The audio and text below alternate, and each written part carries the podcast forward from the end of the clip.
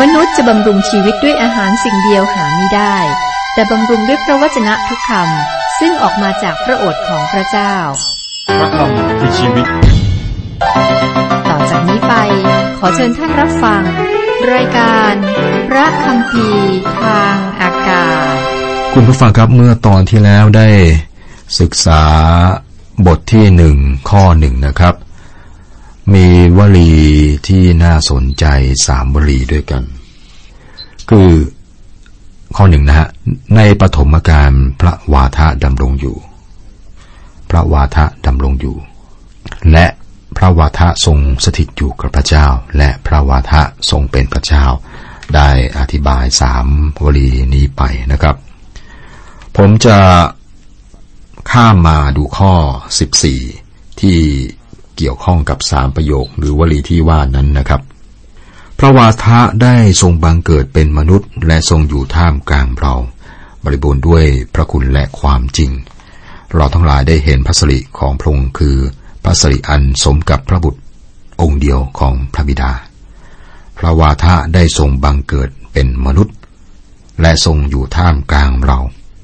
บริบูรณ์ด้วยพระคุณและความจริง นักปรัชญากรีกจะไม่ยอมรับครับว่าพระวาทะได้บังเกิดเป็นมนุษย์ เรามา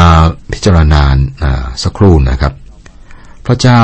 ออกจากนิรันดร์ผู้ทรงวัยวุฒิในพันธสัญญาเดิม แต่พระองค์ยังมาเมืองเบตเลเฮม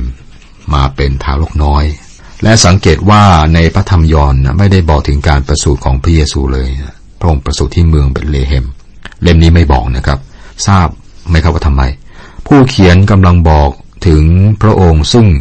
ใหญ่เกินไปนะสำหรับเมืองเบตเลเฮม พระวาทะบังเกิดเป็นมนุษย์โดยเสด็จมาจากนิรันดร์และทรงอยู่ท่ามกลางเรานะนี่เป็นประโยคที่สองในข้อ 14 อยู่มาจากคำว่าสเกโน หมายถึงพระองค์ทรงตั้งเต็นท์ท่ามกลางเรา ร่างกาย คนเรานี่เป็นเพียงเต็นเล็กๆที่เราอยู่ อากาทูตเปาโลได้ใช้ภาพเดียวกันนะครับ เพราะว่าเพราะเรารู้ว่าถ้าเรือนดินคือกาย ความหมายที่ใช้เขียนนะฮะคือภาษาที่ใช้คำว่าเต็นท์ของเรานี้จะพังทำลายเสีย จากพระธรรมสองโครินธ์บทที่ห้าข้อหนึ่งร่างกายพระคัมภีร์ใช้ลากศัพท์คือใช้คำว่าเต็นนะครับ คือเรือนดินที่เราอยู่นี้เป็นเต็น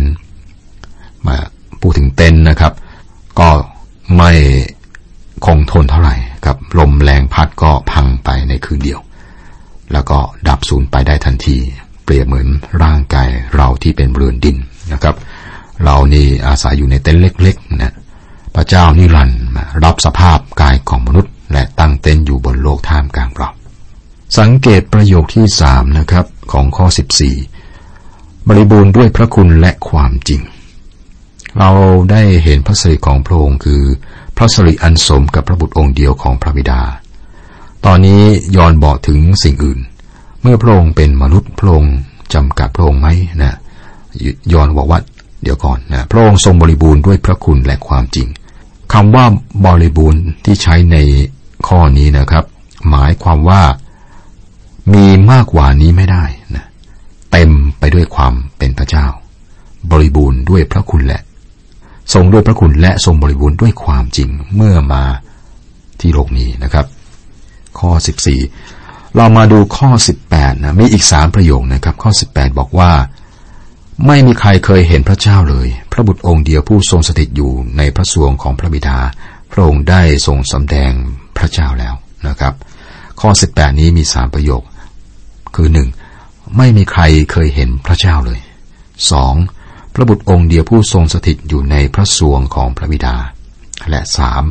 พระองค์ได้ทรงสำแดงพระเจ้าแล้ว สังเกตประโยคแรกครับ ไม่มีใครเคยเห็นพระเจ้าเลยคำถามคือทำไมพระองค์จะอธิบายในหนังสือเล่มนี้ครับ พระเยซูบอก เรื่องนี้แกผู้หญิงคนหนึ่งนะที่บ่อน้ำในบทที่สี่ข้อยี่สิ บอกว่าพระเจ้าทรงเป็นพระวิญญาณ และผู้ที่นมัสการพระองค์ต้องนมัสการด้วยจิตวิญญาณและความจริง เพราะว่าพระเจ้าทรงเป็นพระวิญญาณ ไม่เคยมีใครเห็นพระองค์แล้วการปรากฏในพันธสัญญาเดิมนะพระเจ้าก็ไม่เคยสำแดงพระองค์แก่สายตามนุษย์ในพระ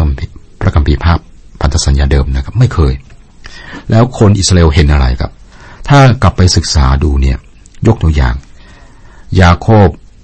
ได้บอกว่าท่านได้เห็นพระเจ้านะได้บอกไว้นะครับ แต่สิ่งที่ท่านเห็นคือทูตสวรรค์ของพระเจ้า ซึ่งปล้ำสู้กับท่าน นั่นเป็นการสำแดงแต่ท่านไม่ได้เห็นพระเจ้า เพราะว่าพระองค์ทรงเป็นพระวิญญาณ ไม่มีใครเคยเห็นพระเจ้าเลย ประโยคที่สองของข้อ 18 นี้ คือพระบุตรองค์เดียวผู้ทรงสถิตอยู่ในพระสวงของพระบิดา พระองค์ไม่ได้มาจาก พระเศียรนะหรือเพื่อเปิดเผยพระปัญญาจากพระเจ้านะครับ พระองค์ไม่ได้มาจากพระบาทนะของพระเจ้าเพื่อเป็นผู้รับใช้ของมนุษย์ แต่พระองค์บอกว่าในในบทที่ 6 ข้อ 38 พระธรรมเล่มนี้นะคือยอนบอกว่า เพราะว่าเราได้ลงมาจากสวรรค์ไม่ใช่เพื่อกระทำตามความประสงค์ของเราเอง แต่เพื่อกระทำตามพระประสงค์ของพระองค์ผู้ทรงใช้เรามา พระองค์ทรงเป็นผู้รับใช้ของพระเจ้ามา ในโลกนี้เพื่อรับใช้พระเจ้า และเมื่อพระองค์รับใช้พระเจ้าพระองค์ก็รับใช้มนุษย์ด้วยพระเยซูไม่ได้มาจากพระเจ้านะมาจากพระบาทของพระเจ้า และไม่ได้มาจากพระเศียรของพระเจ้า แต่พระองค์มาจากพระสวงนะของพระเจ้าพระบิดา มาจากพระสวงก็หมายถึงมาเปิดเผย พระทัยของพระเจ้า พระองค์เป็นพระบุตรองค์เดียวผู้ทรงสถิตอยู่ในพระสวงของพระบิดา ประโยคที่สามในข้อ 18 คือพระองค์ได้ทรงสำแดงพระเจ้าแล้ว ภาษากรีกที่ใช้เขียนพระคัมภีร์เล่มนี้นะครับ ประโยคนี้หมายความว่าสิ่งที่พระคิดได้ทรงกระทำก็เพื่อนำพระเจ้าออกมาในที่เปิดเผย เรารู้จักอะไรที่ใหญ่กว่านั้นไหมนะพระองค์มาจากนิรันดร พระเจ้าแห่งสากลจักรวาล สร้างสรรพสิ่ง รับสภาพมนุษย์ และนำพระองค์ออกมาเปิดเผยเพื่อให้มนุษย์สามารถรู้จักพระองค์ได้ ทางเดียวนะที่รู้จักพระเจ้าได้คือทางองค์พระคิดมาเพื่อเปิดเผยพระเจ้า เพราะว่าพระองค์เป็นพระเจ้านะครับ มีสามประโยคนะจากข้อหนึ่งข้อสิบสี่ข้อสิบแปดนะครับ แต่ละข้อนี้ก็มีสามประโยคที่ได้อธิบายไปนะครับ เอามารวมกลุ่มกันนะเราจะเห็นนะครับ ในปฐมกาลพระวาทะดำรงอยู่ พระวาทะได้ทรงบังเกิดเป็นมนุษย์ ไม่เคยมีใครเห็นพระเจ้าเลย เราไม่สามารถเห็นพระเจ้า เพราะว่าพระองค์เป็นพระวิญญาณ พระองค์ได้บังเกิดเป็นมนุษย์ เป็นเหมือนกับเรานะคือเป็นมนุษย์ เราไม่สามารถขึ้นไปที่สวรรค์เพื่อเข้าใจพระองค์คือพระเจ้า พระองค์ลงมาในโลก และนำพระเจ้าลงมาหาเรานะครับ นั่นคือประโยคสามประโยคในข้อหนึ่งนะครับ แล้วสามประโยคในข้อสิบสี่เนี่ย เอามารวมกลุ่มกันนะครับ และพระวทาทรงสถิตอยู่กับพระเจ้า และทรงอยู่ท่ามกลางเรา พระบุตรองค์เดียวผู้ทรงสถิตอยู่ในพระสวงของพระบิดา พิจารณาสักครู่หนึ่งครับ ในฟิลิปปีบทที่สองข้อหกพระองค์ไม่ได้ทรงถือว่าการเท่าเทียมกับพระเจ้านั้นเป็นสิ่งที่จะต้องยึดถือ นั่นคือพระองค์คือพระคริสต์ไม่พยายามเพื่อจะเป็นพระเจ้า พระองค์เป็นอยู่แล้วนะ ประสูติที่เมืองเบตเลเฮมเมื่อสองพันปีที่ผ่านมา ตอนนั้นก็มีคนนะเลี้ยงแกะไม่กี่คนนะอยู่ที่นั่นนะเติบโตที่เมืองนาซาเรตนะอยู่ที่เมืองนาซาเรตเป็นเวลาสามสิบปี ตั้งแต่เด็กนะจนสามสิบปีนะครับ แล้วก็พง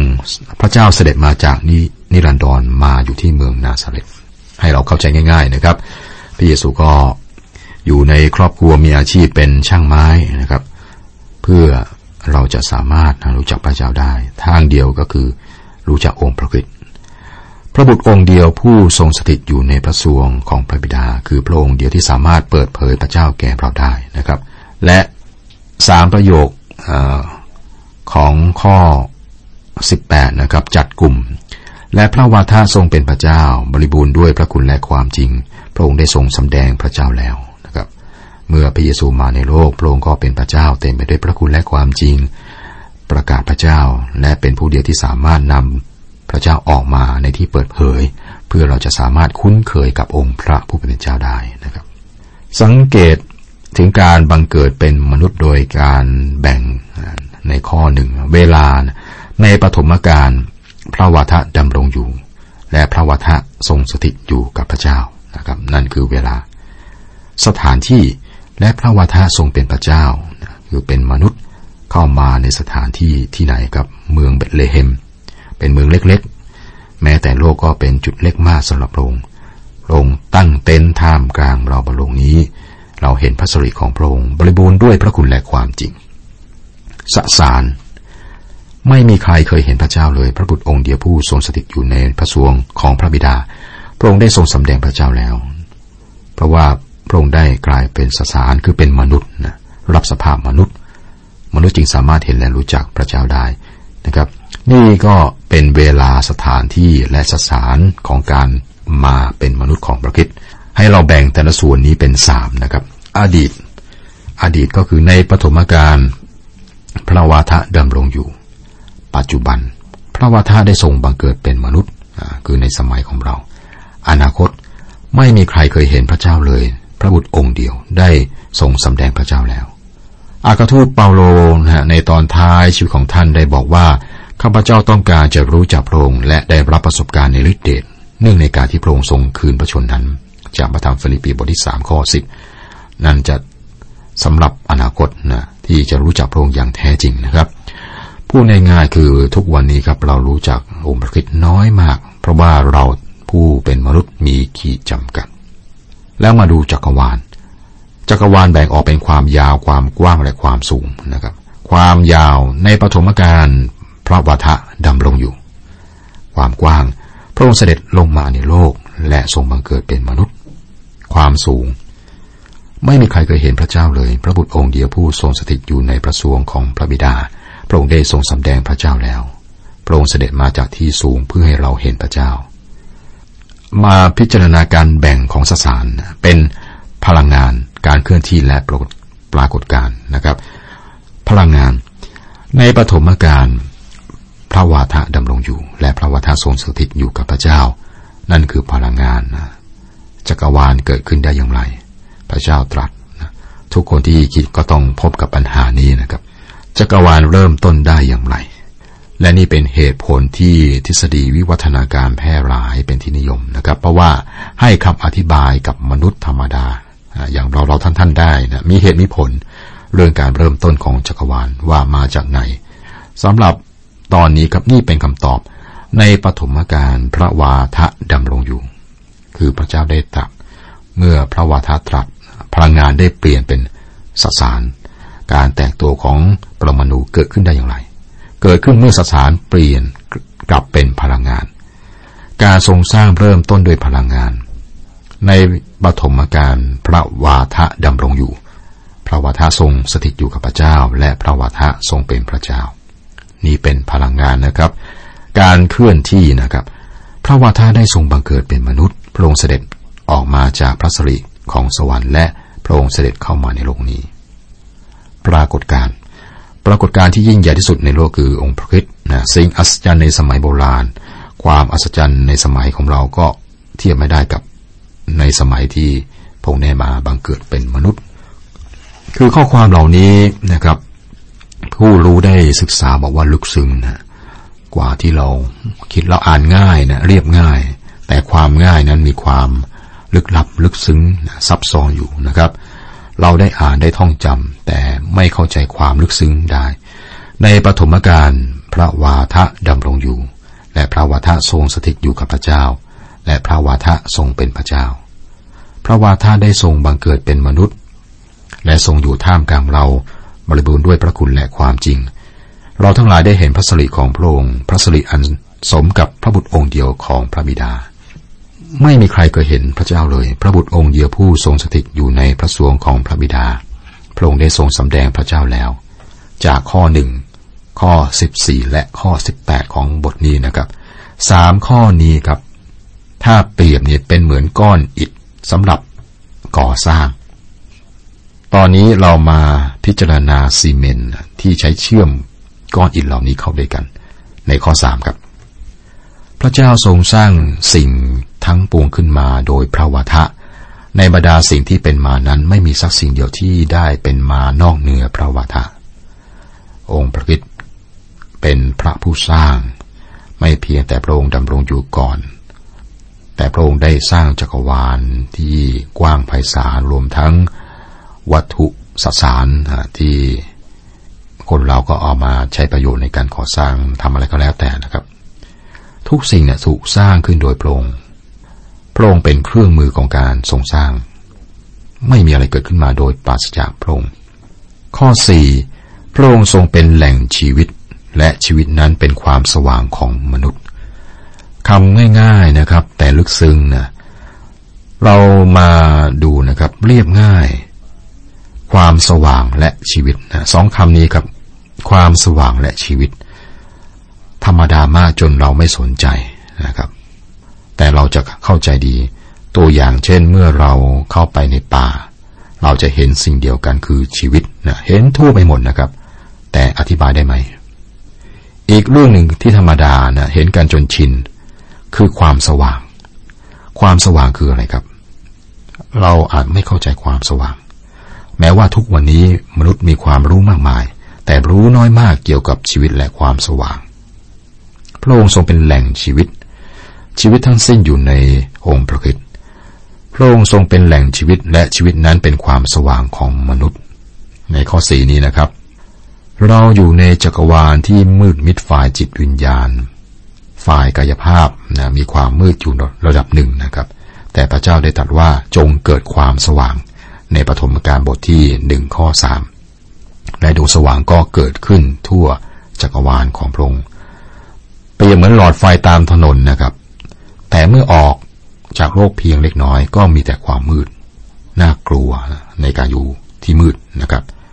ไม่มีอะไรให้ดวงอาทิตย์ส่องแสงสะท้อนได้ โลกของเราอยู่ในจักรวาลที่มืด แต่ไม่สามารถเทียบได้กับความมืดฝ่ายวิญญาณที่หุ้มห่อโลก เมื่อดวงอาทิตย์หายไปครับ ความมืดทางกายภาพทั่วแผ่นดินก็เกิด แต่ครับ ความมืดฝ่ายจิตวิญญาณที่น่ากลัวนี่ ก็น่าสนใจนะครับ มนุษย์ไม่รู้จักพระเจ้ากบฏต่อพระองค์อยู่ในความผิดความบาปทำให้เขามองไม่เห็นพระองค์ซึ่งเป็นองค์ความสว่าง มนุษย์ไม่รู้จักพระเจ้ากบฏนะอยู่ในความบาปคือมืด